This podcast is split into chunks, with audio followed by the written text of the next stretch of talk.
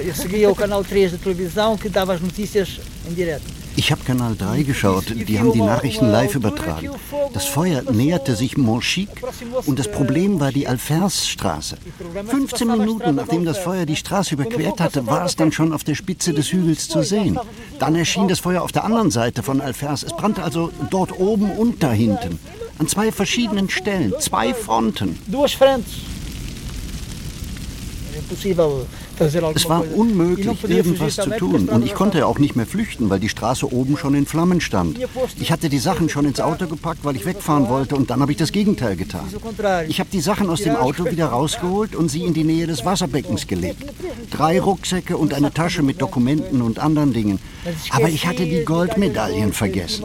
Und eine Menge Fotokram und viele Dinge, die man einfach vergisst. Alles ist da geblieben. Alte Bücher, wichtige Sachen.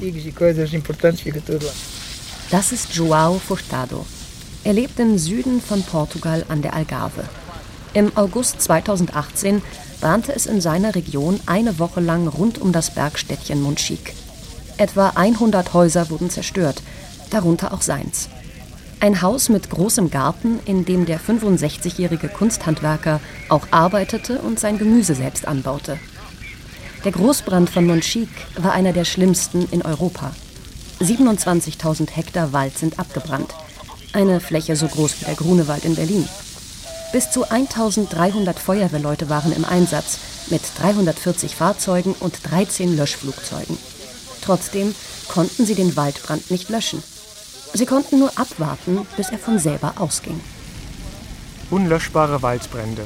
Die neuen Superfeuer Europas. Ein Feature von Brigitte Kramer. Beim Feuer von Monchique im Sommer 2018 kamen keine Menschen ums Leben. Für João Furtado war es allerdings knapp. Weil sein Haus recht versteckt am Hang eines Berges lag, wurde er bei der Evakuierung schlicht vergessen. It was funny because I, I, uh, at a certain point I realized that there was nothing I could do. It, Es war komisch, denn auf einmal war mir klar, dass ich nichts mehr tun konnte. Ich habe dann versucht, im Haus, als es schon gebrannt hat, noch zu löschen. Also ich war noch im Haus, als es schon gebrannt hat. So it came to a point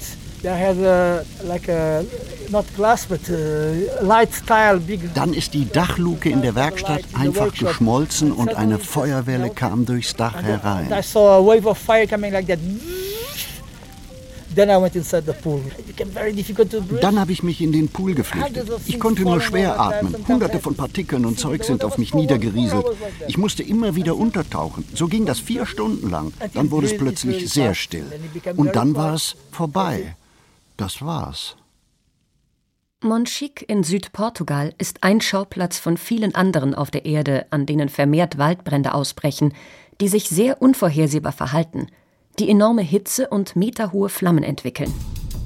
Über den Bränden können sich Feuerwolken, Pyrocumuli, bilden. Eine Mischung aus Rauch und Luftfeuchtigkeit. Auch regelrechte Feuerstürme können entstehen. Bei großen Flächenbränden drängt die heiße Luft schnell nach oben, die umgebende, schwerere Kaltluft strömt von der Seite nach und facht dabei das Feuer weiter an. Dieses Mikroklima großer Flächenbrände erschwert die Löscharbeiten enorm und ist für Feuerwehrleute lebensbedrohlich.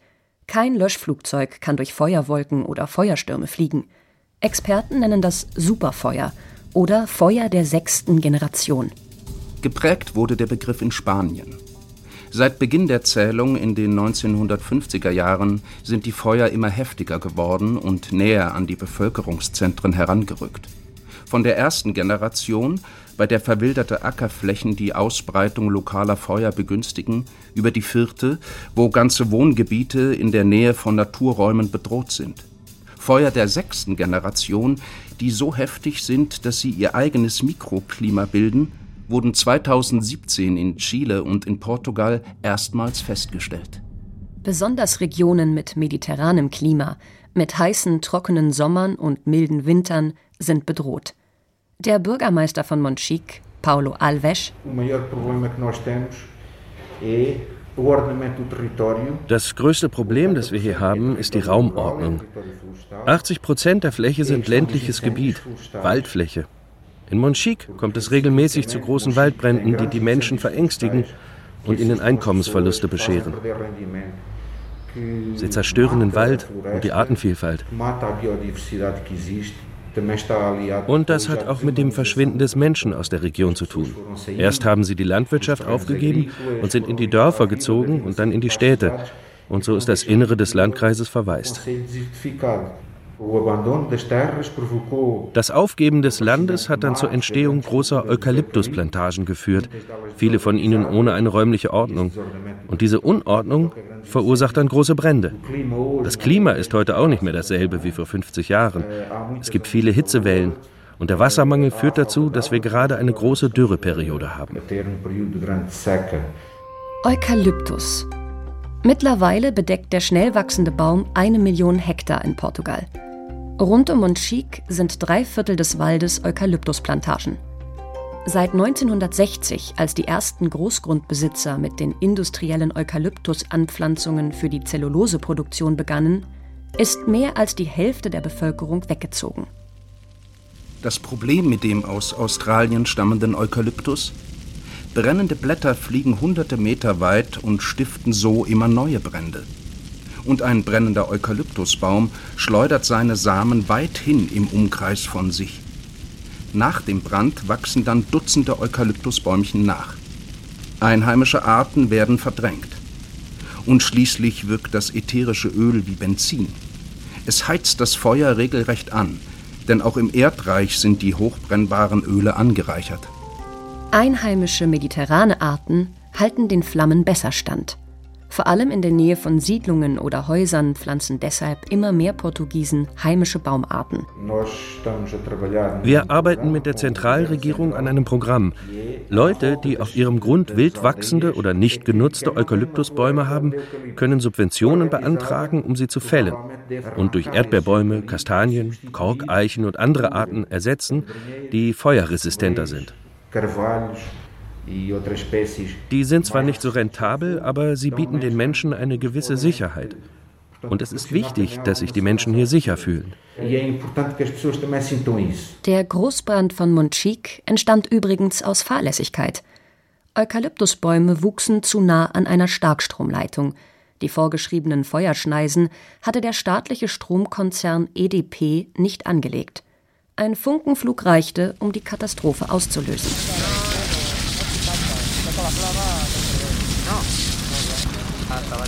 Doch nicht nur am Mittelmeer brennen Wälder.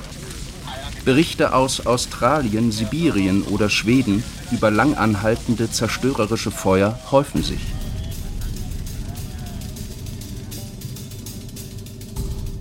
Auch Deutschland ist betroffen. Der Klimawandel setzt vielen Bäumen zu. Im jährlichen Waldzustandsbericht der Bundesregierung wird der Belaubungszustand der Bäume erfasst. Er ist ein wichtiger Indikator für die Gesundheit eines Baumes. 2020 hatten 35 Prozent aller untersuchten Bäume in Deutschland keine gesunde Baumkrone. Vielerorts sind ganze Waldgebiete vertrocknet. Besonders Fichten reagieren auf Wassermangel im Boden. Und Waldbrände häuften sich. In den Jahren um 2010 wurden durchschnittlich 800 Waldbrände pro Jahr erfasst. 2020 fast doppelt so viele, 1360. 102 davon in Hessen. Ebenfalls deutlich mehr als in den Jahren zuvor. Deutschland muss sich zumindest in bestimmten Regionen auf Szenarien einstellen, wie sie in mediterranen Gegenden üblich sind. In Santa Coloma de Queral zum Beispiel. Das Dorf hat 2700 Einwohner und liegt 90 Kilometer westlich von Barcelona. Es ist umgeben von Feldern, Schweinemastbetrieben und weitläufigen Kiefern und Eichenwäldern. Ende Juli 2021 sind hier in drei Tagen 1800 Hektar abgebrannt. Ein halbes Jahr später ist das Leben wieder sehr ruhig. Ein ganz normaler Donnerstagvormittag. Die meisten Bewohner arbeiten außerhalb der Gemeinde. Immerhin gibt es mehrere Schulen, Es gibt auch Tante-Emma-Läden, Cafés, Restaurants, Bars, eine Marmeladenmanufaktur und zweimal die Woche kommt der Fischhändler. Und eine Bäckerei gibt es, die Brot und Gebäck aus alten ökologisch angebauten Getreidesorten herstellt. Hier arbeitet Aida. Die junge Frau hat ihr kastanienbraunes Haar unter einem grünen Kopftuch versteckt. Ihre helle Schürze ist voller Mehl. Aida lebt in einem Haus auf dem Land und hat das Feuer vergangenen Sommer von ihrer Terrasse aus beobachtet. Ich war einen, vielleicht zwei Kilometer weit weg. Mein Haus, es hat uns nicht getroffen, aber wenn der Wind aus einer anderen Richtung geweht hätte, dann sicher schon. Zufall, reiner Zufall, dass das Grundstück verschont geblieben ist. Wenn es brennt, fühlt man sich vor allem machtlos. Man kann nichts machen, das Feuer brennt einfach weiter. Höchstens den eigenen Raum schützen. Und das auch nur dann, wenn es Wasser gibt. Manchmal gibt es nicht genug Wasser, um die Erde rund ums Haus anzufeuchten. Das ist eine sehr intensive Erfahrung. Die Tiere schreien, sie haben Angst im Wald. Man hört sie, wie sie hin und her laufen. Das ist ein Gefühl wie, man kann einfach nicht allen helfen und sie retten. Das ist schrecklich.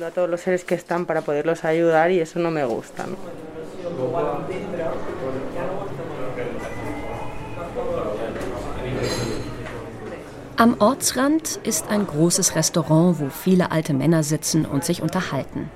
Fernando ist ungefähr doppelt so alt wie die Bäckerin Aida. Der hagere, dunkelhaarige Bauer ist pensioniert und hilft seinem Sohn in der Landwirtschaft. Eine kleine leere Kaffeetasse steht vor ihm. Früher haben wir das Stroh und die Stoppeln verbrannt wegen dem Unkraut. Das ist jetzt verboten. Dabei ist Feuer ein hervorragendes, natürliches Desinfektionsmittel. Was ist besser, abfackeln oder jedes Jahr Pestizide verteilen? Wenn man aufpasst, ist das kontrollierbar. Man bekommt höchstens mal einen Schrecken. Hier kommt es alle zwei, drei Jahre zu einem großen Brand. Es gibt einfach sehr viel Wald hier. Am Ende war dann alles halb so schlimm. Es ist nur Wald abgebrannt.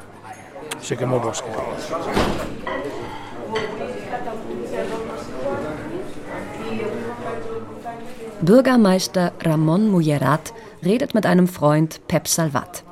Pep ist Landwirt, engagiert sich bei der Freiwilligen Feuerwehr und sitzt im Gemeinderat.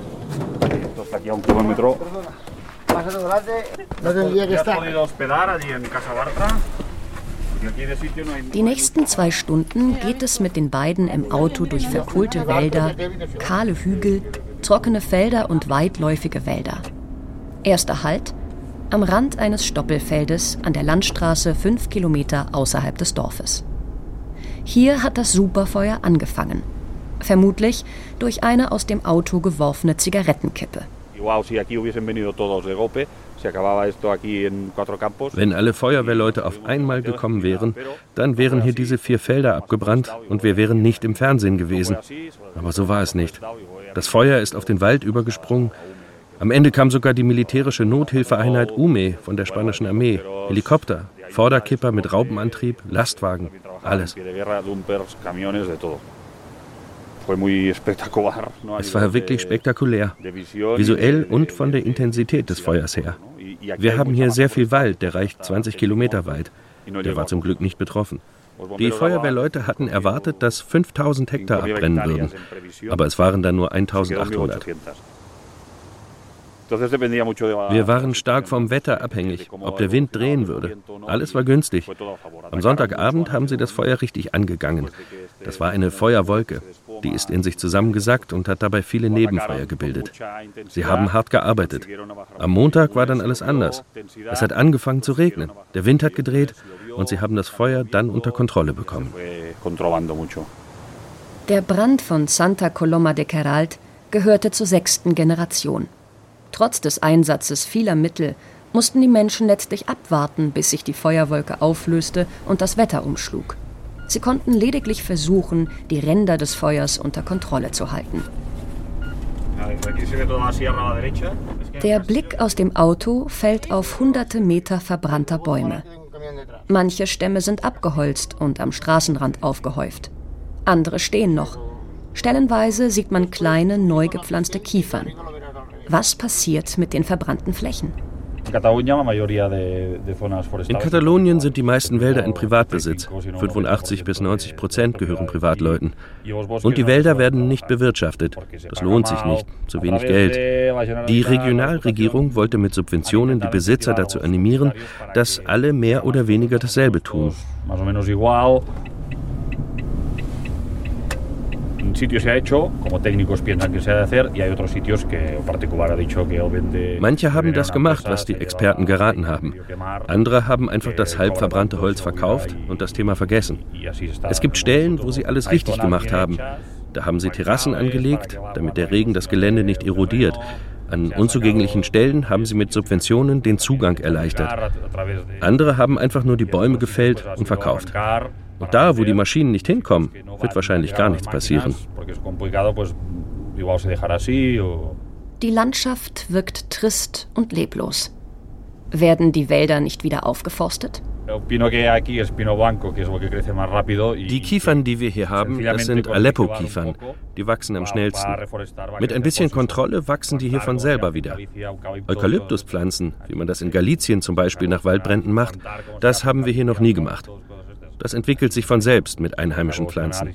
Natürliche Wiederaufforstung sozusagen, nach dem Willen der Natur.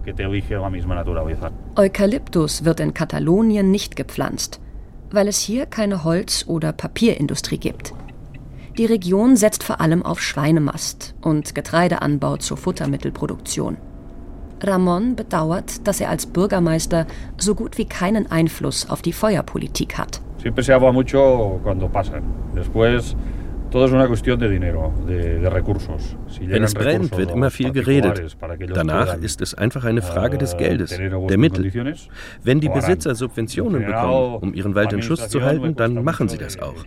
Generell tut sich die Verwaltung aber schwer damit, Subventionen zu verteilen und überhaupt einen Plan zu haben.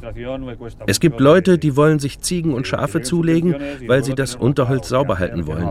Aber die Behörden stellen ihnen nur Hindernisse in den Weg. Man muss solche Initiativen aber unterstützen, finde ich.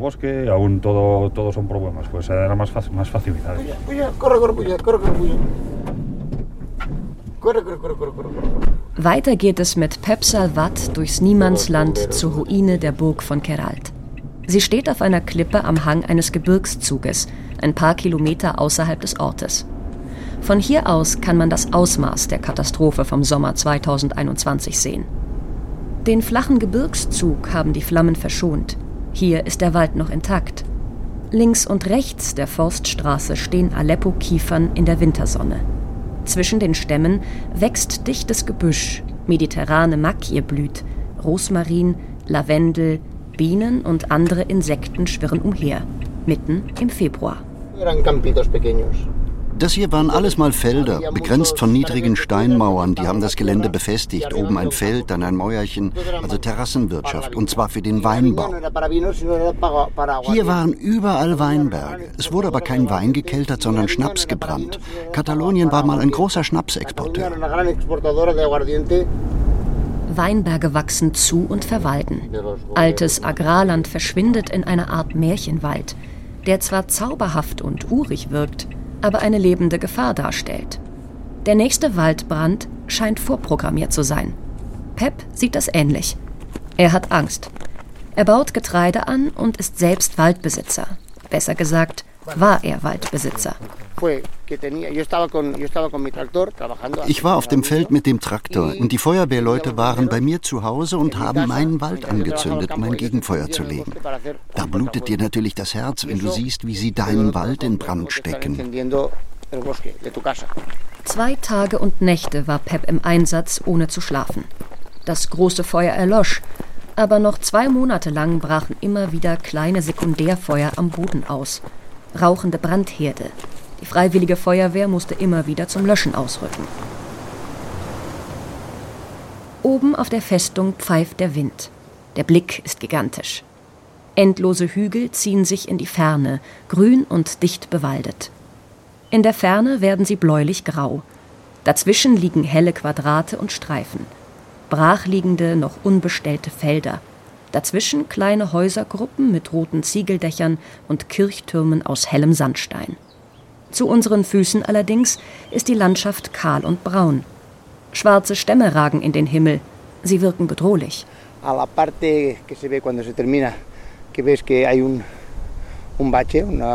Hier, da, wo man die Senke sieht, da konnten wir es nicht mehr stoppen. Zu steil. Da ist mein Haus. Da, bei den Feldern, da konnten wir löschen. Aber hier, da konnten wir uns nicht dagegen stellen. Also frontal ging gar nichts. La parte esta y la parte esta que son campos lo paramos. Pero claro, toda esta parte de bosque a lo bestia und schau mal hier, diese endlose Waldmasse, das wäre das totale Desaster geworden. Das stelle ich mir lieber nicht vor. Allí empezó a bajar hacia todos. Claro, el problema era que si se ponía allí el fuego, entonces hacia allí, imagínate, todo el bosque que hay.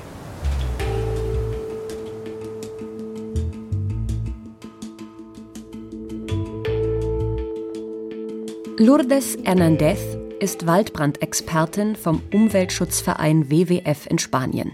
Was sich global gerade abspielt, könnte man als einen Planeten in Flammen bezeichnen. Das liegt am Klimawandel. Der verändert die Bedingungen für die Natur weltweit. Lange Hitzewellen, mehrjährige Dürreperioden, sehr geringe Luftfeuchtigkeit.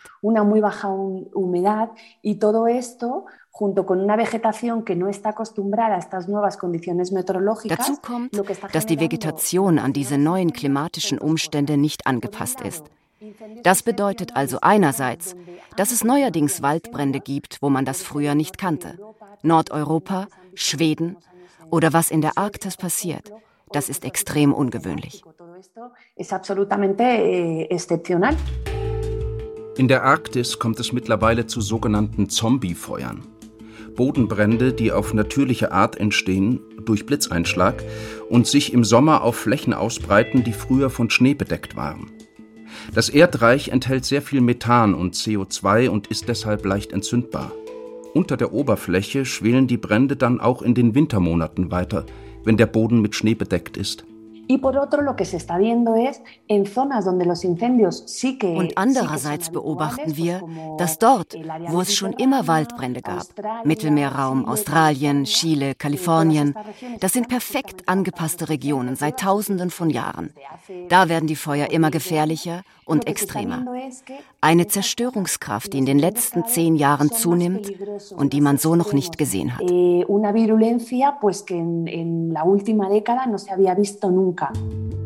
Eh, Waldbrände sind selbst sehr klimaschädlich. Greenpeace beschreibt ihren Einfluss folgendermaßen. Wald-, Savannen- und Torfmoorbrände verursachen globale CO2-Emissionen von 7,3 Milliarden Tonnen jährlich. Auch andere klimawirksame Schadstoffe wie Methan oder Ruß gelangen in die Erdatmosphäre. Diese Menge an Emissionen ist größer als die, die der globale Verkehr ausstößt. Sie entspricht knapp der Hälfte der globalen Emissionen aus der Kohleverbrennung und heizt massiv den Klimawandel an. Dazu kommen die direkten Gefahren für Menschenleben. Lourdes Hernández. In den letzten Jahren ist die weltweite Zahl der Todesopfer durch Waldbrände um 300 Prozent gestiegen. Das zeigt deutlich, dass die Brände immer gefährlicher werden. Auch wenn der Ursprung all dieser Feuer in der Arktis, im Amazonasgebiet, in Indonesien, im Mittelmeerraum ein anderer ist, haben sie doch etwas gemeinsam. Der Klimawandel verstärkt die Bedingungen für ihre Ausbreitung. Und macht es immer schwieriger, die Brände zu löschen und Siedlungen und Menschen zu schützen. Was also tun? Brandvorsorge ist der Begriff, um den sich die Diskussion bei den neuen Superfeuern dreht. Aber Brandvorsorge ist komplex und weitgreifend. Es geht darum, Mosaiklandschaften aus Wald und offenen Flächen anzulegen, in denen die Flammen nicht so leicht überspringen können eine Herausforderung für die Raumordnungspläne der Gemeinden. Wir müssen resiliente Landschaften schaffen, die nicht so leicht brennen. All diese aufgegebenen Eukalyptusplantagen in Galizien und Portugal, die ein ernstes Problem für die Bevölkerung dort sind, die müssen einer anderen Nutzung zugeführt werden. Einheimische mediterrane Wälder sind an Feuer angepasst. Im Mittelmeerraum sind Feuer sogar nötig, um die Waldmasse zu verjüngen. Kiefernzapfen explodieren zum Beispiel bei Bränden und schleudern dabei Samen um sich. Aber es sind zu viele und zu große Feuer. In Spanien werden nach Angaben des WWF etwa 12.000 Brände im Jahr registriert. Die allermeisten verursacht durch Zigarettenkippen, Grillfeuer oder unkontrolliertes Abfackeln von Baumschnitt. Nur 5% von ihnen haben einen natürlichen Ursprung. Blitzschlag. Also 600. Die könnte die Natur verkraften, 12.000 nicht. 85 Prozent von Spaniens Fläche sind ländliche Regionen, wo nur 16 Prozent der Bewohner leben. Enorme menschenleere Landschaften im Landesinneren, die Feuern schutzlos ausgeliefert sind, weil sie seit Jahrzehnten sich selbst überlassen wurden und niemand da ist, um Alarm zu schlagen.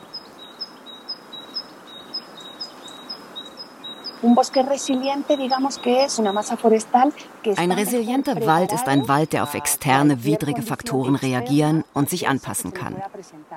Nehmen wir zum Beispiel eine seit 20 Jahren brachliegende Eukalyptusplantage, voller Pflanzenmaterial und auf der anderen Seite eine Dehesa, einen lichten Eichenhain mit einheimischen Arten, wo es kaum vertikale und horizontale Kontinuität gibt.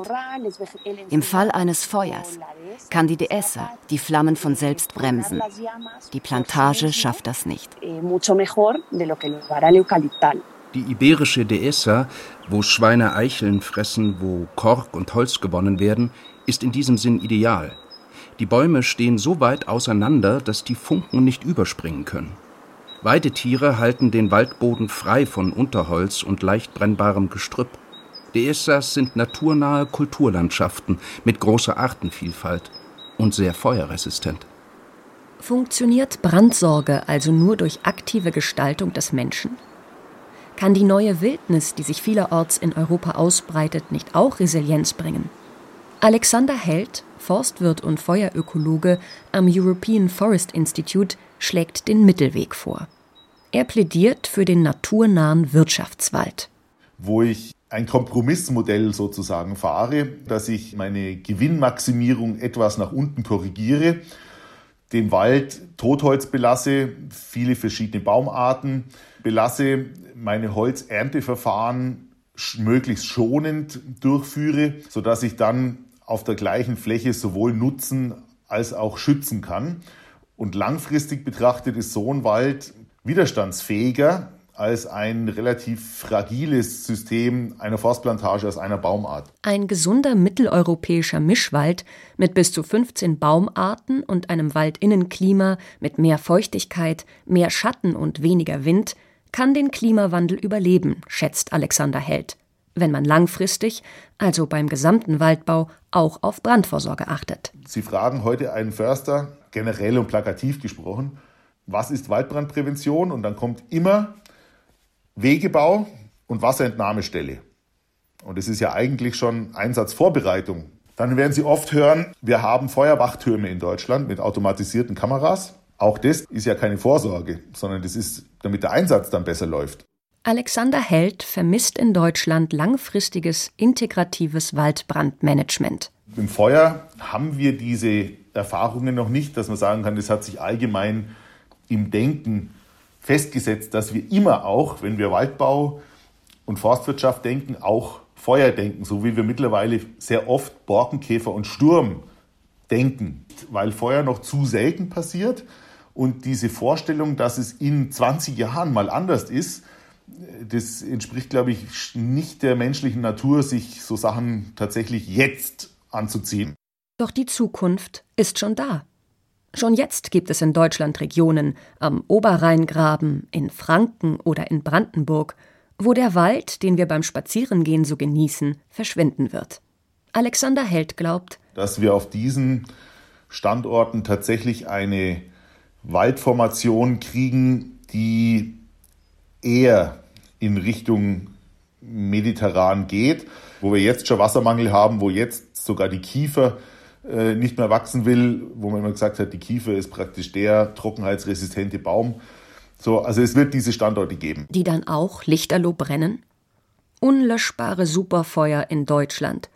Ist das dystopisch oder realistisch? Wenn man sieht, wie produktiv unsere Wälder sind, dann produzieren unsere Wälder ja mehr Biomasse pro Jahr als jetzt ein spanischer Wald. Das heißt, die, die potenziell verfügbare Brennmaterialmenge ist bei uns eigentlich relativ hoch. Und wenn das alles in Flammen aufgeht, dann kommt da auch mehr Energie raus. Das heißt, wenn wir über Deutschland fliegen und schauen uns Wälder an, die noch großflächig aus Kiefer oder aus Fichte bestehen mit dem, mit dem dazugehörigen Unterwuchs, der eben auch sehr brennbar ist, dann besteht durchaus Potenzial für große unlöschbare Brände. Niedersachsen, Brandenburg, weite Teile Deutschlands haben wir große zusammenhängende Waldgebiete, die eigentlich verfügbares Brennmaterial sind. Held und andere Expertinnen fordern neben Vorsorge auch eine bessere Ausstattung der deutschen Feuerwehr und auf Waldbrand spezialisierte Einheiten.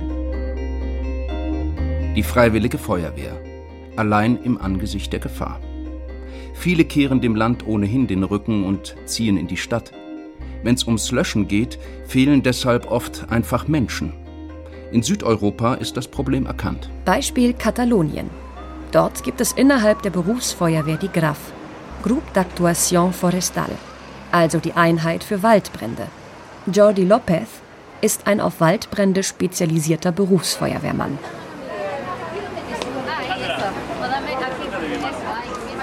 Der 36-Jährige lebt in Maturei, einer Kleinstadt bei Barcelona.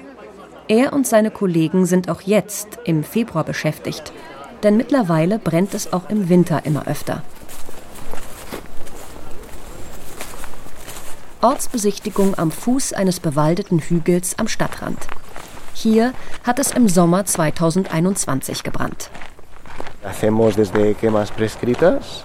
Wir brennen manche Flächen kontrolliert ab, machen diverse Manöver, planen, unterstützen die Einsatzleiter beim Löschen. Also, wir arbeiten im Sommer und im Winter. Früher hieß es immer, dass es nur in der trockenen Jahreszeit, also im Sommer, zu Waldbränden kommt. Das stimmt schon seit ein paar Jahren nicht mehr, nicht nur in Katalonien. Gestern habe ich mit einem Kollegen in Chile darüber gesprochen.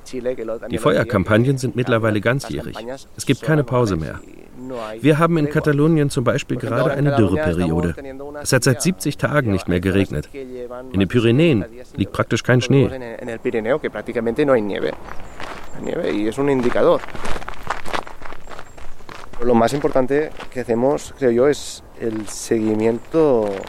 Das Wichtigste unserer Arbeit ist, glaube ich, dass wir nach einem Brand das Verhalten des Feuers nachvollziehen.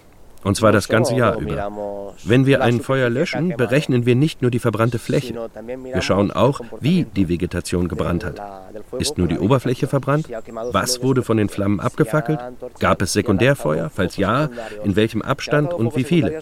Welche Feuertypen sind in einer bestimmten Gegend zu erwarten? Also, es geht einfach darum zu vermeiden, dass uns ein Feuer überrascht.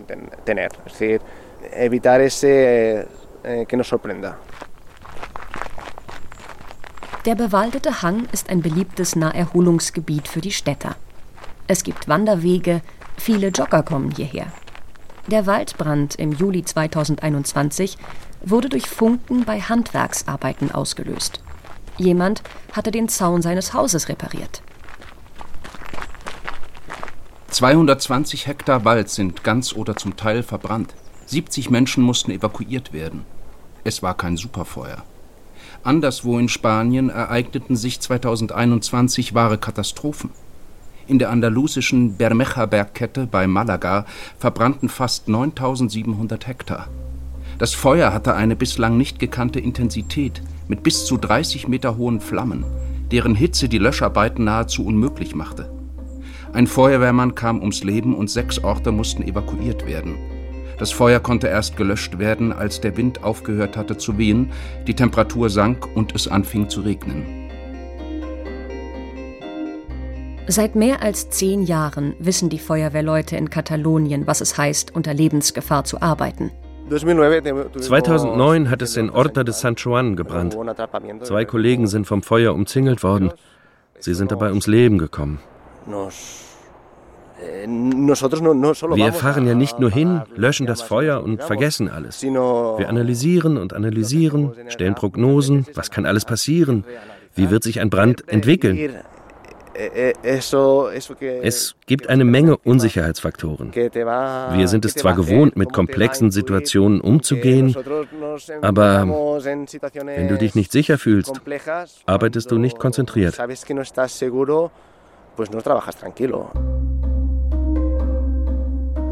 Insgesamt sind an jenem 21. Juli 2009 in dem katalanischen Ort Horta de Sant Juan fünf Feuerwehrleute gestorben. Mehr als 100 Feuerwehrleute hatten hier unter hohem Risiko gegen das Feuer gekämpft. Mehr als jemals zuvor bei einem einzelnen Einsatz in Europa. Die Ereignisse wurden minutiös analysiert und eröffneten eine Debatte. Eh, Wir haben schon verschiedene Unfälle wie den von 2009 gehabt und haben dabei einiges gelernt. Zum Beispiel hat sich unser Konzept von Sicherheit geändert. Vieles war uns vorher nicht klar. Zum Beispiel letztes Jahr das Feuer von Santa Coloma de Queralt. Da hat sich eine Feuerwolke, ein Pyrocumulus, gebildet.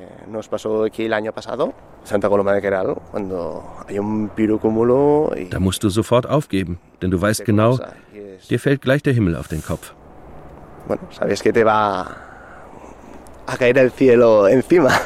Feuer der sechsten Generation. Den Begriff hat übrigens Jordis Chef Marc Castelnau geprägt. Ein europaweit anerkannter Spezialist für Waldbrände. Feuer der sechsten Generation also können mehrere Fronten bilden.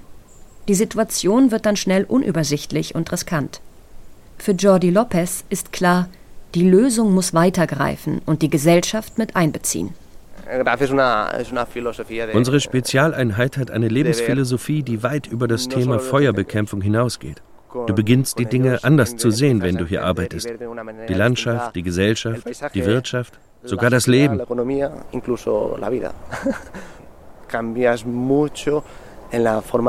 Deine Einstellung ändert sich stark. Mm. Ich weiß nicht, was genau sich ändern muss, aber es muss sich einiges ändern. Die Gesellschaft ist sehr egoistisch. Wir wollen immer und überall grüne Landschaften sehen. Dabei wissen wir gar nichts über die Eigendynamik der Vegetation und der Natur.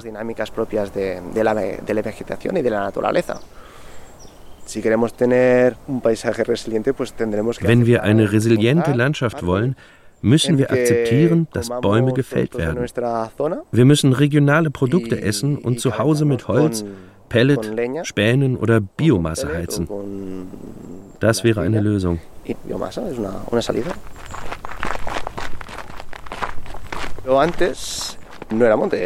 Früher war das hier kein Wald. Das waren kleine Landwirtschaften. Weinberge, Olivenbäume. Hier wurde Öl produziert.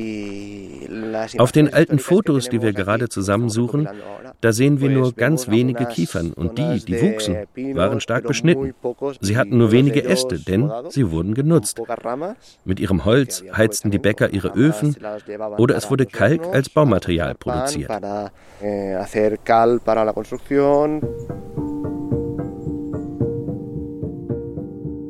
130 Kilometer nordöstlich von Maturey in Richtung Pyrenäen liegt die Kleinstadt Banyoles. Zehn Kilometer außerhalb lebt Jesus, 32, mit seinen Eltern Nikel und Maria Rosa. Die drei halten Schafe, ungefähr 600, und leben vom Verkauf des Lammfleisches. Mehrere hundert Schafe leben auf dem Hof in extensiver Haltung. Vater und Sohn und der Border Collie Kuka treiben abwechselnd eine Gruppe Schafe auf die eigenen Felder oder versorgen sie im offenen Stall mit selbst angebautem Futter. Der Betrieb macht bei einem Programm mit, das die Generalitat, also die Regionalregierung von Katalonien, und die Pau Costa Stiftung entwickelt haben. Es geht um Brandvorsorge und Landwirtschaft. Pau Costa war einer der fünf Feuerwehrleute, die 2009 bei dem ersten Superfeuer gestorben sind. Das Programm heißt Ramats de Foc, Feuerherden. Schaf- oder Ziegenherden werden in strategisch ausgewählte Wälder getrieben, um dort das Dickicht zu fressen und das Unterholz auszulichten. Künftige Feuer sollen sich dort nicht so schnell ausbreiten können.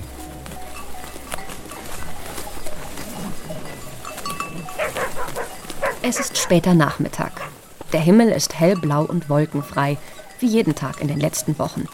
Das Haus der Familie steht in einem lichten Eichenwäldchen. Drumherum liegen Felder und andere Eichen- und Kiefernwälder. Die Landschaft ist flach und offen. Kein Haus oder Ort weit und breit. Jesus erzählt von seiner Arbeit.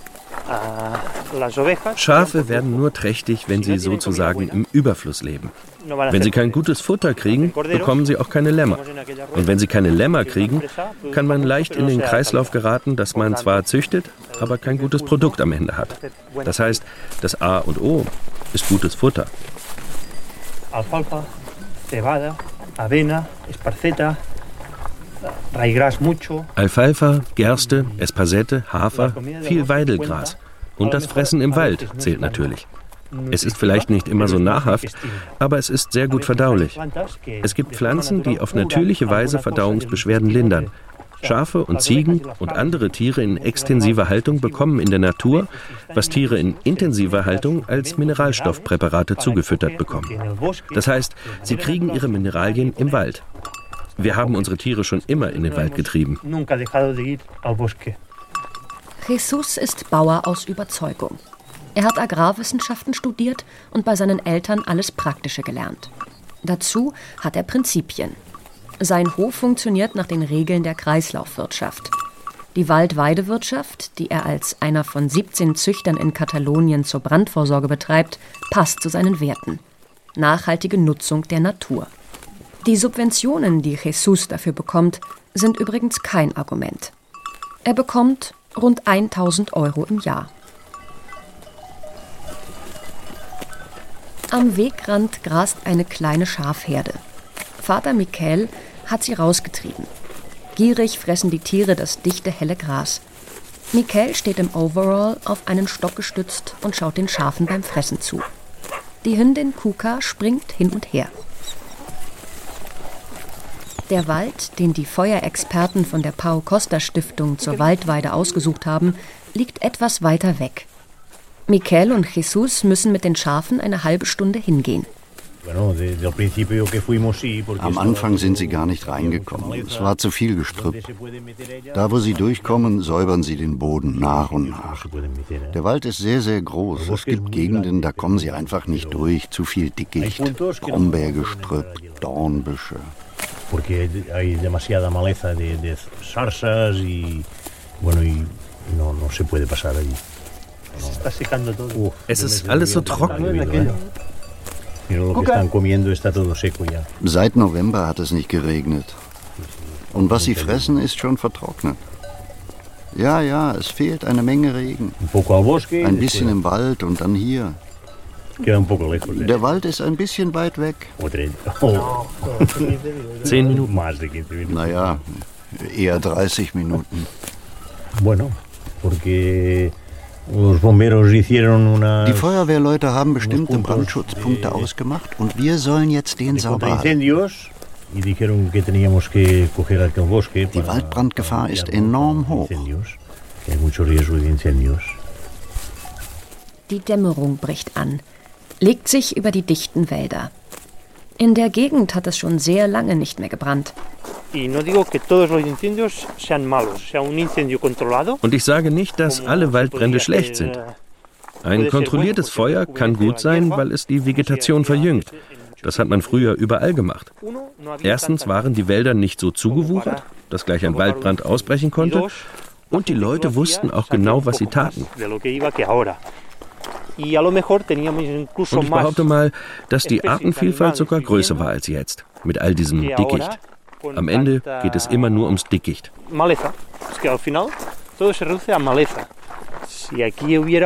Wenn hier ein Feuer ausbrechen würde, dann würde alles verbrennen, die gesamte Landschaft. Nichts würde übrig bleiben. Da kannst du nicht sagen, die Vegetation ist abgebrannt, aber mein Haus ist stehen geblieben. Nein, es verbrennt alles. Wälder, Felder, Häuser, das Vieh, alles verbrennt. Dieses Jahr ist sehr schlecht. Wir haben hier mediterranes Klima, was geradezu tropischem Klima wird. Früher hatten wir beispielsweise Stürme mit 90 Stundenkilometern. Heute haben sie 120 Stundenkilometer. Heute dauert ein Sturm nicht einen Tag, sondern eine Woche. Früher hat es ein bisschen gehagelt, heute fallen Steine vom Himmel. Früher sind in fünf Tagen 200 Liter Regen pro Quadratmeter gefallen. Heute fallen 200 Liter in fünf Stunden. Einen Tag schüttet es und dann haben wir drei Monate nur Sonne und Wind. Direkt vor dem Bauernhaus steht ein lichter Eichenhain. Die letzten Sonnenstrahlen scheinen durch die Eichenstämme und fallen auf das helle Grün am Boden. Das gepflegte Wäldchen wirkt wie angelegt. Wir haben gar nichts gepflanzt. Wir haben einfach aus einem Wald eine Dehesa gemacht. Der Wald war sauber, weil die Schafe da regelmäßig reingegangen sind. Und es gab viele Kiefern. Brandtechnisch sind Kiefern extrem unbeliebt, weil ihre brennenden Zapfen explodieren und 50 Meter weit fliegen und dabei Sekundärfeuer entfachen können. Wir haben also die Kiefern rausgenommen und nur die Eichen stehen gelassen. Ich sage nicht, dass eine Dehesa ein Feuer stoppen kann. Besser, es brennt erst gar nicht. Aber eins ist klar, wenn hier Feuer ausbricht, dann brennt es alles nieder.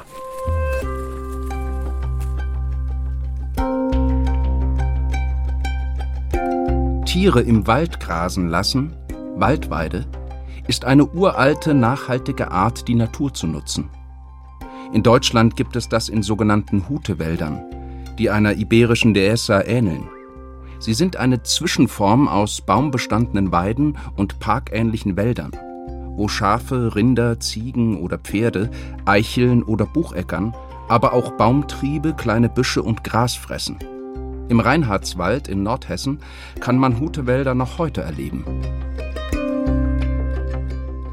Grundsätzlich geht es um die Mosaiklandschaft, von der Lourdes Hernandez vom WWF Spanien gesprochen hat. Felder, Weiden und ausgelichtete Mischwälder bilden eine Landschaft, die es den Flammen erschwert, sich auszubreiten. In Katalonien ist ein Anfang gemacht. 17 Züchter treiben ihre Tiere regelmäßig in die Wälder.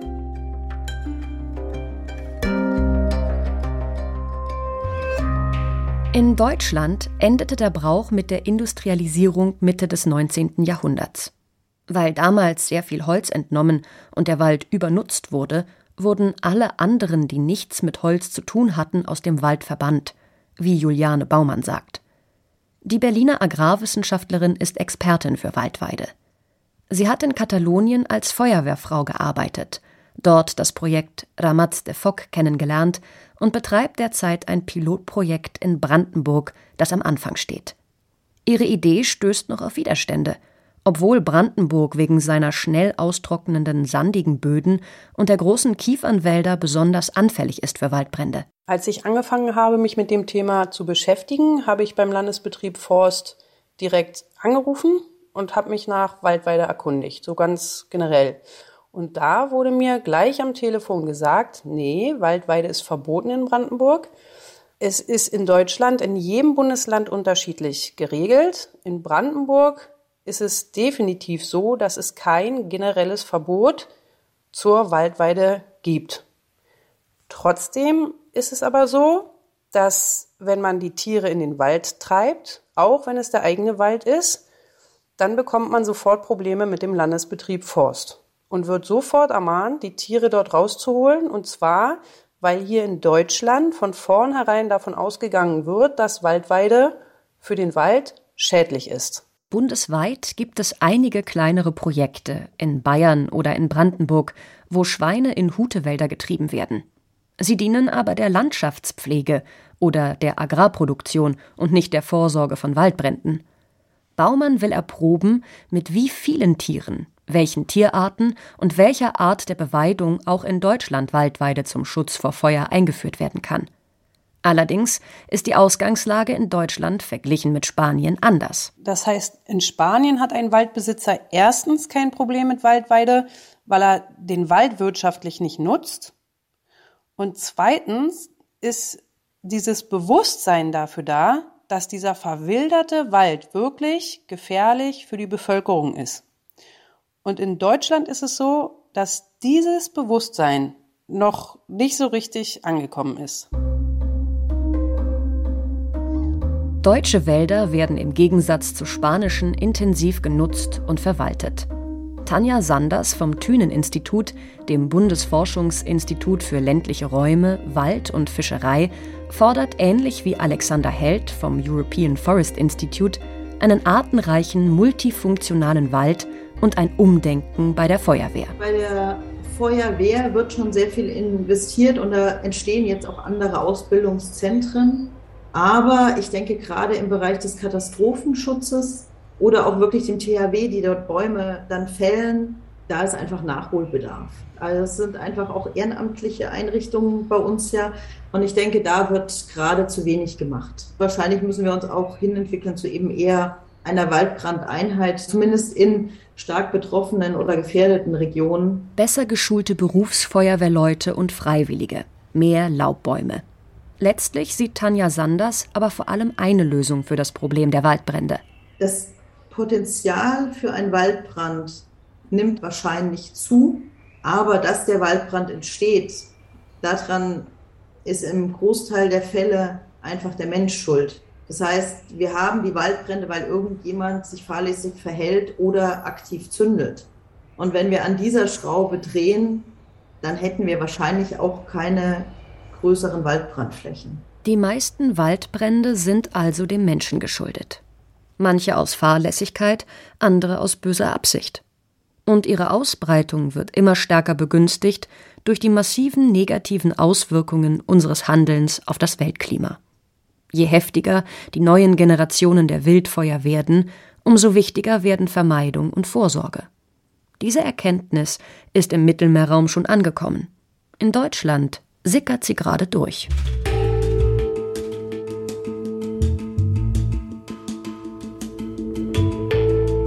Sie hörten Unlöschbare Waldbrände, die neuen Superfeuer Europas.